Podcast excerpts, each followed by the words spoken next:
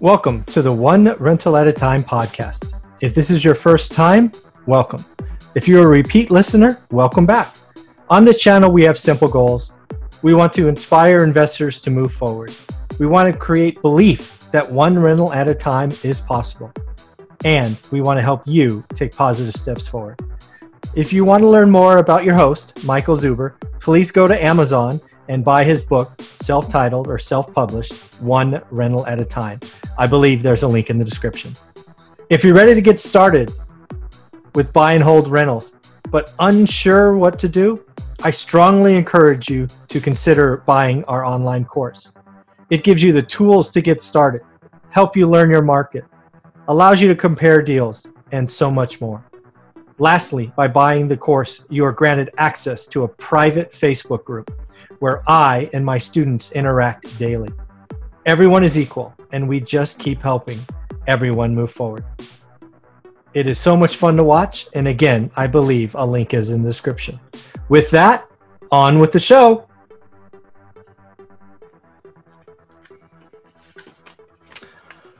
Hello, everyone. How you doing this morning? So, uh, want to build off the coffee talk we had yesterday. I had a lot of fun. Uh, I am trying to figure out the best way to initiate these live streams and get an audience.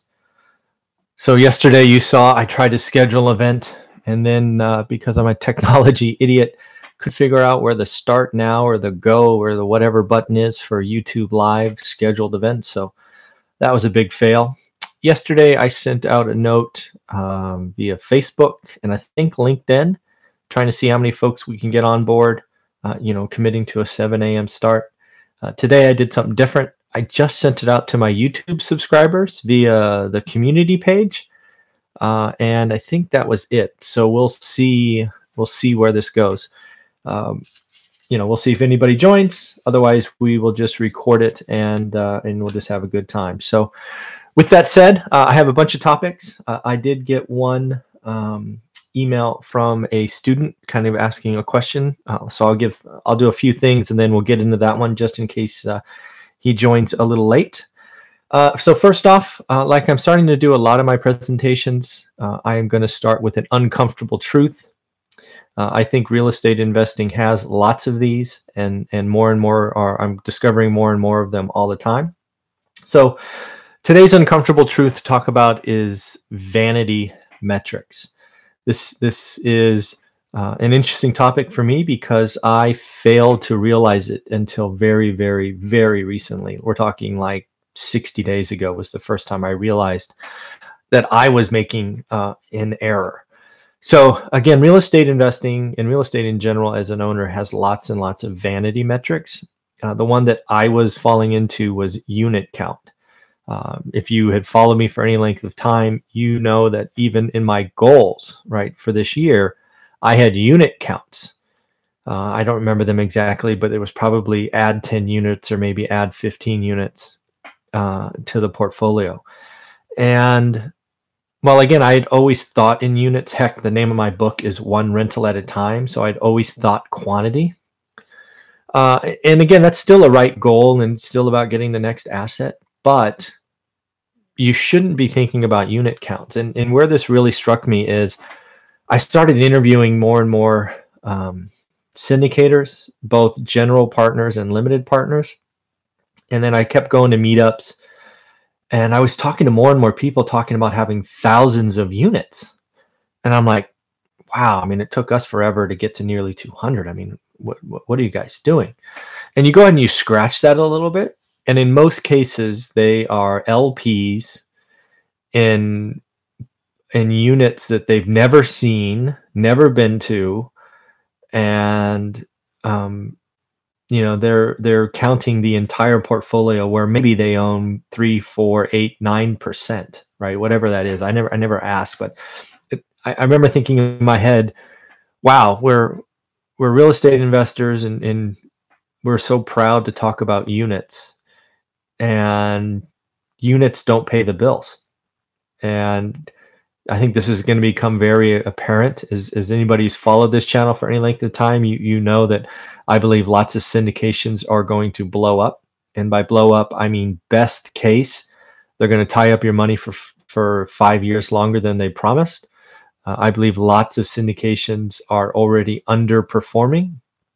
And uh, I think some of you are going to take haircuts because you have to get out uh, right when the when the blood is in the street. So um, it's not about unit counts, folks. It's about cash flow. So I I do the best I can to, to do what I say. So you saw at the mid midpoint of the year, uh, I stopped talking unit counts as far as additions, and I started talking cash flow. And a cash flow for me is, excuse me, always net net right bottom line cash flow. So I, you know, I think that's what we should talk about. Now, if you're a buy and hold investor like me and you've been doing this for less than five years, I appreciate that the first five years are hard, right? Your your numbers are probably in the hundreds, maybe in the thousands, but it's not really moving the needle. Uh, but that's okay. You can hustle in silence and and you know just keep plugging ahead. We don't we don't need to talk about uh, and share with everybody. You know, hey, we've got five this and six that or or whatever. So uh, you're going to see me talk about cash flow uh, as best I can. I still get asked all the time how many units we have, so I answer the question. Uh, but then I talk about, you know, we own them all. It's not part of any LPs or GPs, uh, limited partners, general partners uh, of somebody else's syndication. So that is the the topic of the day. So what I thought I would do is I would just jump right into the question. I do have a bunch of other topics. As always, I will read the question. Um, for you so you're all on the same page with me. Uh, and then we will go ahead and address this. So this is a student of mine, so you know he's a buy and hold investor, and he's uh, and he's really killing. It. He's he's actually uh, Alex uh, is his name. Uh, is actually corresponding with other students in the private Facebook group, which is so much fun to see. I and uh, Alex, I appreciate all of those comments and, and help you give others. So here we go. I'm a buy and hold investor. I don't do flips or wholesaling or anything like that. Asset prices in general have risen much higher than rents in my area since 2011. Yep, right there with you. Yields have dropped from 6% to less than 4%. Um, first up, we all need to stand up and applaud Alex. Right? He is doing exactly what I teach students to do. Figure out what your market is producing. And this is how we build confidence. This is how you know how to take action. And it's also how you know when stuff's going crazy. Think about what Alex just said. Uh, where is it? Higher rents in the area since 2011. Yields have dropped from 6% to under 4 So he's saying the market used to produce 6%, which, given that he's adding units, he was happy with, and I would be happy with, frankly. But now it's less than 4 and you're like, oh, not, not worth the risk. So kudos to him. And if you don't know how to do this, you, you need to join the course. Uh, there is just too much cheap money sloshing around. Amen to that. Uh, I can no longer make sense of prices. Motivated sellers have lots of offers on their plate before I get to them. Distressed houses are now selling for market value minus rehab costs, giving me no sweat equity to make worth my while. Totally agree. And some are not even giving you, some of them are still overpaying. Turnkey just isn't providing enough net ROI to warrant look, uh, locking up 25 to 30% of asset price. I get it. Decent investment properties have been bid up because of serviced accommodation, Airbnb craze. Yeah, see it all the time. It won't take much of an interest rate rise to wipe out free cash flow if I went and purchased something just to keep building up the portfolio. So that's paragraph number one. So, first off, again, Alex, you're doing exactly um, what I would hope all investors do is they're watching and participating in their market. Uh, if you've read our book, you know we got to this stage in our community. Um, I wasn't quite using yield yet, but the environment was the same. Too many people chasing too many things, and prices were silly. Uh, so we hit the pause button. Now, again, I'm going to read the next paragraph in a minute, but just realize that hitting the pause button when you are informed and you know your market is producing less than 4% and you have experience knowing that that won't last forever um, it is 100% okay to hit the pause button, but you have to keep looking because when it changes, it'll change overnight. And you'll see you, you'll go from earning less than 4% to, to earning 8% in, in what felt like the snap of fingers, right now in reality it could take 45 days or, or 90 days but in the scheme of things once that dam breaks it's like holding a balloon underwater right? It wants to rise. And right now i think in many markets and it sounds like yours there are lots of people holding a very very inflated balloon underwater. And that balloon is eventually going to is, is is eventually not going to be underwater if you know what i mean. So let me keep going. So i've stopped bidding and now watching waiting keeping on top of my market. Um stop bidding i'll be honest bugs me a little bit uh, i get what you're saying you're basically saying everybody's bidding up and all of that maybe maybe instead of bidding uh, maybe you make some phone calls or something i just think you have to know because what you're going to what's going to happen if you do that is you're going to get early indications of something changes, right? When you're doing it today, you're like, nope, you're 17th on the list. You're so low, it's not going to happen. But what you'll see over time when that balloon is starting to fight to get out, pretty soon you'll be, you know what? You're the second highest bidder. Or, yes, there's somebody ahead of you, but it's really shaky. Or you're just going to miss indicators that it's about to burst. Uh, so, again, I don't like the stop bidding. I certainly I just don't like that. Right? I, you have to stay in the market, and and sounds like you're okay not getting things. Right? Just don't let it bother you. It, but and again, you have to keep bidding because you need to see. Hey, today I'm the 14th one, which I am too in my market. I talked to one of my agents yesterday. It's like, uh, just for example, Alex, uh, there was a house listed for 119, 109 or 119. Let's say 119 and it was in a great area, great school systems. It was boarded up one of those classic hoarder houses. Um, the individual had passed on. The kids got it. Kids wanted nothing to deal with it. They were going to sell it with junk included, if you know what I mean. So, you know, huge clean out, probably 10, 10 containers full of stuff, just nasty stuff. But again, in a great school district. So the dirt was worth 119. So uh, knowing that fixed up, this could go for 240 to 250, I bid 142, right? I so rarely bid over asking uh, that it's it's painful. But I did. I, I knew it was worth 250. I knew that junk is junk, right? It doesn't take a lot to get rid of. So I bid 142, and I later found out because uh, I have a relationship with the agent uh, that the winning bid was over 190. Right, and again there was like 27 offers or something, and I was like in the bottom third. That's you know that doesn't feel good when you bid I don't know 15 or 14 grand over list or asking price uh, to feel like you're in the bottom third of offers, but that's okay. You got to keep doing that because in six months on a similar transaction, I'm I maybe be in the top third, and I want to see that stuff coming. So that's what I think there. Uh, going back to your letter, sorry. Uh, I can't buy at this level. I know what a good, or I'm sorry, I know what a bad, good, and great deal is. Awesome. I'm very proud of you. I'm happy. I wish I wish all investors did that. What can I do to move the needle whilst waiting for the single family market to correct? Uh, I don't really want to invest anywhere else geographically at the moment because I have such a good team set up now, management, contractors, etc. Should I start looking at retail, commercial? Mortgages seem so expensive for those assets. It sucks up any cash flow of the deals. Land is crazy expensive because people think they can build residential housing on there and retire early. I don't mind sitting building reserves, but if I could be productive today, then it would be great. All right. So a couple of things. So first off, we've already covered the stay engaged. Um, even though you're feeling frustrated, totally get it. Uh, maybe you maybe write up half as many offers, and, and the other ones you you call agents and just see where you're at.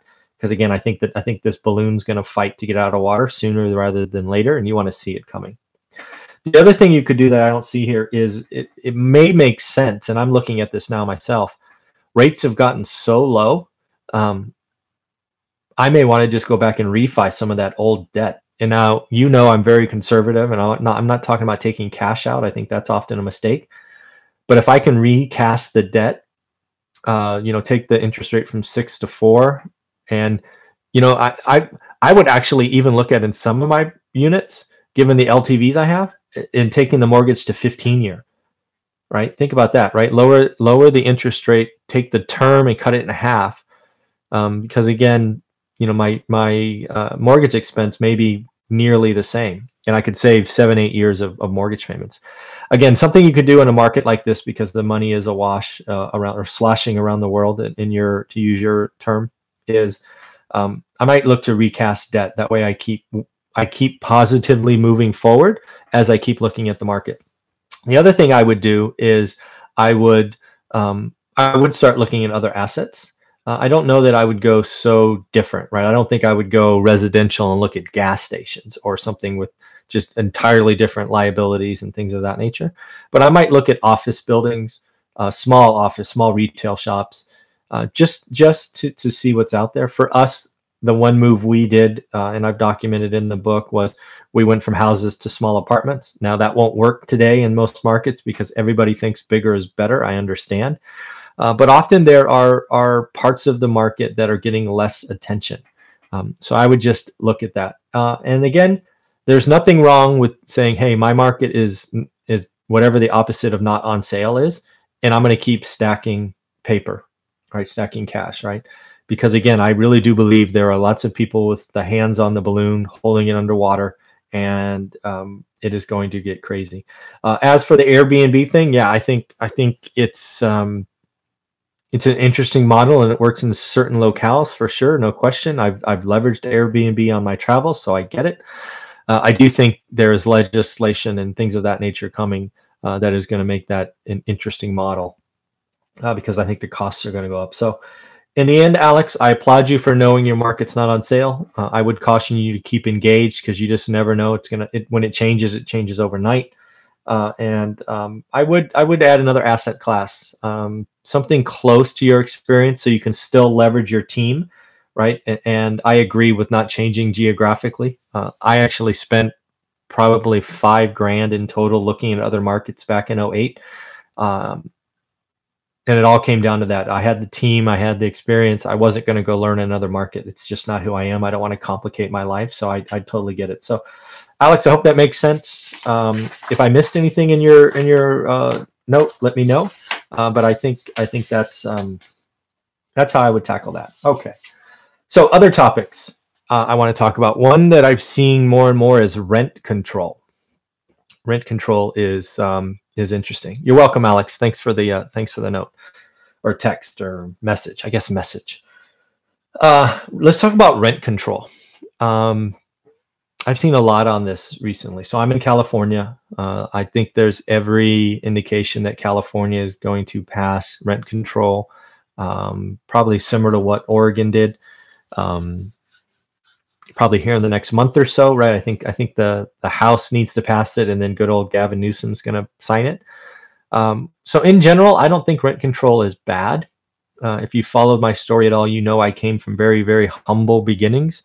Uh, so I am, and I service, um, you know, folks of, of modest means. Uh, so I am for rent control that makes sense. Uh, I do, when in doubt, I default to the tenant side. Um, you know, in, in general, in most cases. Uh, although I have to say, I just read something about some emergency rent control in New York. And this is the first time I've seen someplace go too far. So realize it's one article I read. It could totally, totally be fake news. I don't know. I didn't validate the source. I read it this morning, so I didn't have time to validate it. But in general, New York, for the first time, um, has taken rent control too far. So, as I understood the emergency order, this is basically what it said. Uh, so, basically, uh, in today's world, uh, so I think there were three changes. The first one, um, I don't know, it, it's fine. Basically, I guess the old rule in New York was if the tenant didn't pay and you, as the landlord, went up and talked to the tenant and said, Hey, where's my rent? That counted as a um, legal notice to pay. Right, the clock started. Um, what they what they have since done is basically said um, that's not enough. You need to have a legal notice posted, which makes sense. I mean, that's how it works in California. You can't just say it. So I think that kind of makes sense. Um, it now does add cost to the landlord, right? Because you're going to have to get a firm or a runner or somebody to do the legal posting. Uh, so that is added cost for the New York landlords, which I'm sure they're not happy about. Um, but again, I don't think that I don't think that's unfair, right? Who's to say a conversation this or that, or he said, she said? So I think a legal notice that's auditable and trackable, and you can take a picture of, and all of that, I think makes perfect sense. This is where it kind of gets wonky, though. Um, if I again, I read one article, but the second change was um, it seemed like tenants no longer had to pay late fees for some reason, right? If you if you if you're late, the clock starts, then you go to court. All you had to do was come in and pay your rent, right? That one month rent. Let's use use a thousand dollars. Um, there was no late fees. There's no accumulation, uh, and you're good to go. If there's no penalty for being late, why does anybody pay their rent? I mean, that's so illogical to me, and I'm afraid what what is going to foster is what I call or what the industry calls professional tenants. So some landlords are going to have tenants that they're taking to court every month. If this if this rule or tweak to the rules is true why frankly why would anybody in new york pay their rent? I mean think about that. If i don't have to pay my rent or wait so i have a rent due on the first. I don't pay it. So let's figure by the 15th i've been notified and the clock has started. Then we go to court figure that's two weeks later maybe six weeks later. I have no idea how backed up the courts are but they're about to be a lot more backed up then we go in, we have our we have our day in court, and, and the, the judge says, Sorry, tenant, you're at fault. Go ahead and pay your rent. And you go, Okay, here, here's a thousand bucks.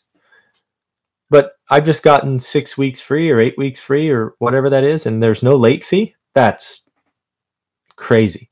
Here's here's where it really gets really goes too far. No longer can the landlord charge the tenant the attorney fees what? I mean, so I don't have a late fee and I don't have to pay the other legal fees. Again, I go back to why the heck would anybody in New York pay their rent? I don't get it. I mean, that's that's too far. And again, I am on the tenant side. Uh, but as a landlord, you need that your mortgage still has to be paid on the first, your water bill still has to be paid, your electricity, all these things you have to do still has to be paid, right? Nobody's going to give you a notice. Uh, so I think that's the first example of rent control that I've read recently going too far. Right? There's no penalties, no late fees, no accumulation of uh, legal fees. That's um, frankly that's frightening. If that ever happened in California, over. Right? People people would be selling like crazy. So that's that's uh, that's New York for you. Um, I will not be investing in New York for sure. um, then I got a notice on Sacramento. Right, seem so. First off, California is enacting rent control, near as I can tell, uh, but also some districts. In this case, Sacramento is in in adding um, more restriction as well. Uh, so a couple of things I read about Sacramento is they're capping rent increases. Uh, basically, it's a maximum of six percent plus, um, basically West Coast inflation or CPI or whatever it is, but they're maxing it at ten percent um, which again, as a as a raw number, doesn't that makes sense, right? The highest I think the in the article I read has been 2.9, so uh, you could raise it 8.9 percent. But if inflation takes off in the future, um, you know, 10 percent may not be enough. But in the end, uh, you should be running your operation. Um, well, basically, what rent control means to me is, as a landlord, you need to be raising rents every year.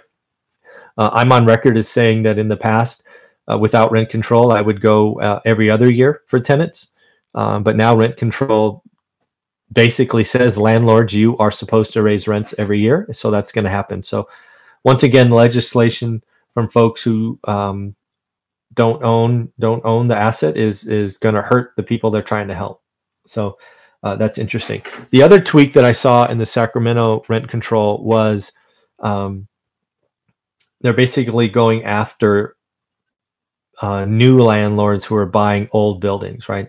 In the past, if if you know mom and pop were running a shop and they wanted to sell it, or heaven forbid they passed on and their kids sold it because they don't want to be landlords, the new buyer would coming in with tenants already there, right? Let's just say in that environment it's a thousand dollars rent, but they're paying under market. Let's say they're paying five hundred, and the building is rough, right? Not been maintained um, and the tenants are generally happy, right? Because they're paying five hundred and a thousand dollar market, so they're not calling the landlord for leaky this and broken that, right? So that's what's happening.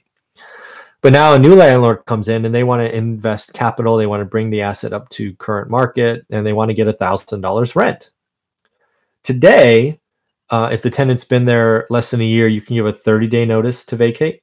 Uh, or if they've been there more than a year, you have to give a 60 day notice to vacate, um, which is fine. What I'm seeing now in the Sacramento rules is uh, if you're going to be doing a major remodel like that, now they didn't list out what the remodel was, they just said major remodel. Um, so there could be rules inside that, but who knows? Uh, you have to give a 120 day notice, right? Or four months.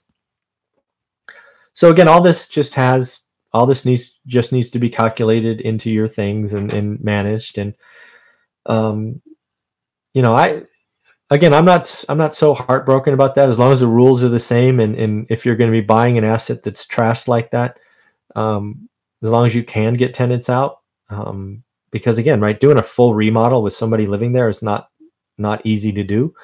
Um, so, you know, is four months unheard of? No, I I don't think so. Would I've liked it to be maybe three months? Yeah, I think 90 days would have made sense. But if four months is the rules, four months are the rules. So uh, new landlords just have to have to bring come in and and that's that's carrying costs, right? If you're coming into this with hard money or private money, you're going to have four months of carrying costs before you can do anything.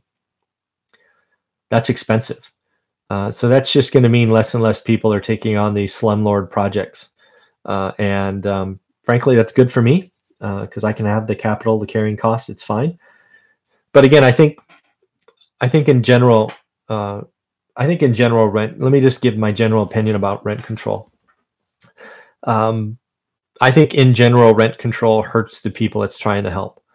We are trying to solve a affordability housing problem by attacking existing housing stock. That is that is so backwards. It is it is comical. If we already have not enough housing, and then you put restrictions on existing housing, you're not attacking the problem. I can only speak to the area I'm in, and that's California. But I think in general this applies. We have a we have a unit problem, right? We don't have enough units of affordable housing. so frankly, why is that? Well, it's because trans because the high priced areas are where all the jobs are. It's already built up, or there's just not enough land left. So we need to be working on transportation measures because if in California, the Silicon Valley, right? If you go 90 minutes by car away from, say, San Francisco, there's lots of land. But the problem is nobody wants to spend or nobody should spend three hours a day in their car, right? And 90 minutes in the morning, 90 minutes in the afternoon, getting to and from work. So instead, why don't we work on this silly high speed train that, you know, Gavin Newsom canceled and be able to get to San Francisco in 45 minutes and then we could build all kinds of stuff, right? California could be Texas, meaning we have so much land in California that's not built on, but it's just not easy to get to. So why don't we go attack the transportation problem, put all kinds of affordable housing out there, and frankly, the Bay Area would get cheaper, right? People who live here now, we would gladly move out to other areas if we could, uh, and get the same quality of life and bigger house and all of that. So I don't like rent control uh, in general um, because it it attacks a, a quantity problem where we should incent building. And I think in California, at least, we have a transportation problem. That's that's the real rub of all this in California. We have we it's high legislation and high costs and all of that, but that it all starts with we don't have a trans we don't have transportation that can get people to and from the high priced areas and income levels easily. That's our problem. We rely too much on our cars. Our freeways are already too burdened, and um, you know that's my feeling about rent control. Uh, the other thing about rent control I think is interesting is it seems like every time legislation is passed, landlords are asked to pay, right? Um, you know, I think I pay 50 bucks per inspection per unit. I think in, in the New York case, it was 20 bucks. I, I, I just wonder what would happen if rent control forced tenants to pay five bucks, right? Or heck, they paid 20 bucks or 50 bucks. and maybe they got their money back if the inspection was flawless, right? If you were cleaning your house and there were no broken things, I wonder what would happen then. I just wonder why did I think it's it's malicious to think, just generally speaking, that landlords have deep pockets. I can tell you, lots of landlords are running their operations in the red, and um, adding more cost to that is is getting them one step closer to getting out of the business, which again hurts tenants. So uh, I don't think that'll ever happen. Right? Legislation likes to get lots of votes, and tenants vote. Uh, so I don't see them passing legislations where tenants pay the fees, but you know, in the end, they're going to pay one way or another. And I, I was just thinking about that. Uh, so the other thing I want to talk about is uh, I have a book report challenge, right, for kids. Uh, it's not very well participated in, and I'm giving away a hundred bucks for uh, winning book reports. So do me a favor. L- let me know what you how to how to do this better. I really believe if we can get kids, you know, college and younger, uh, to read this book and and then start having conversations with their parents, we could help the next generation.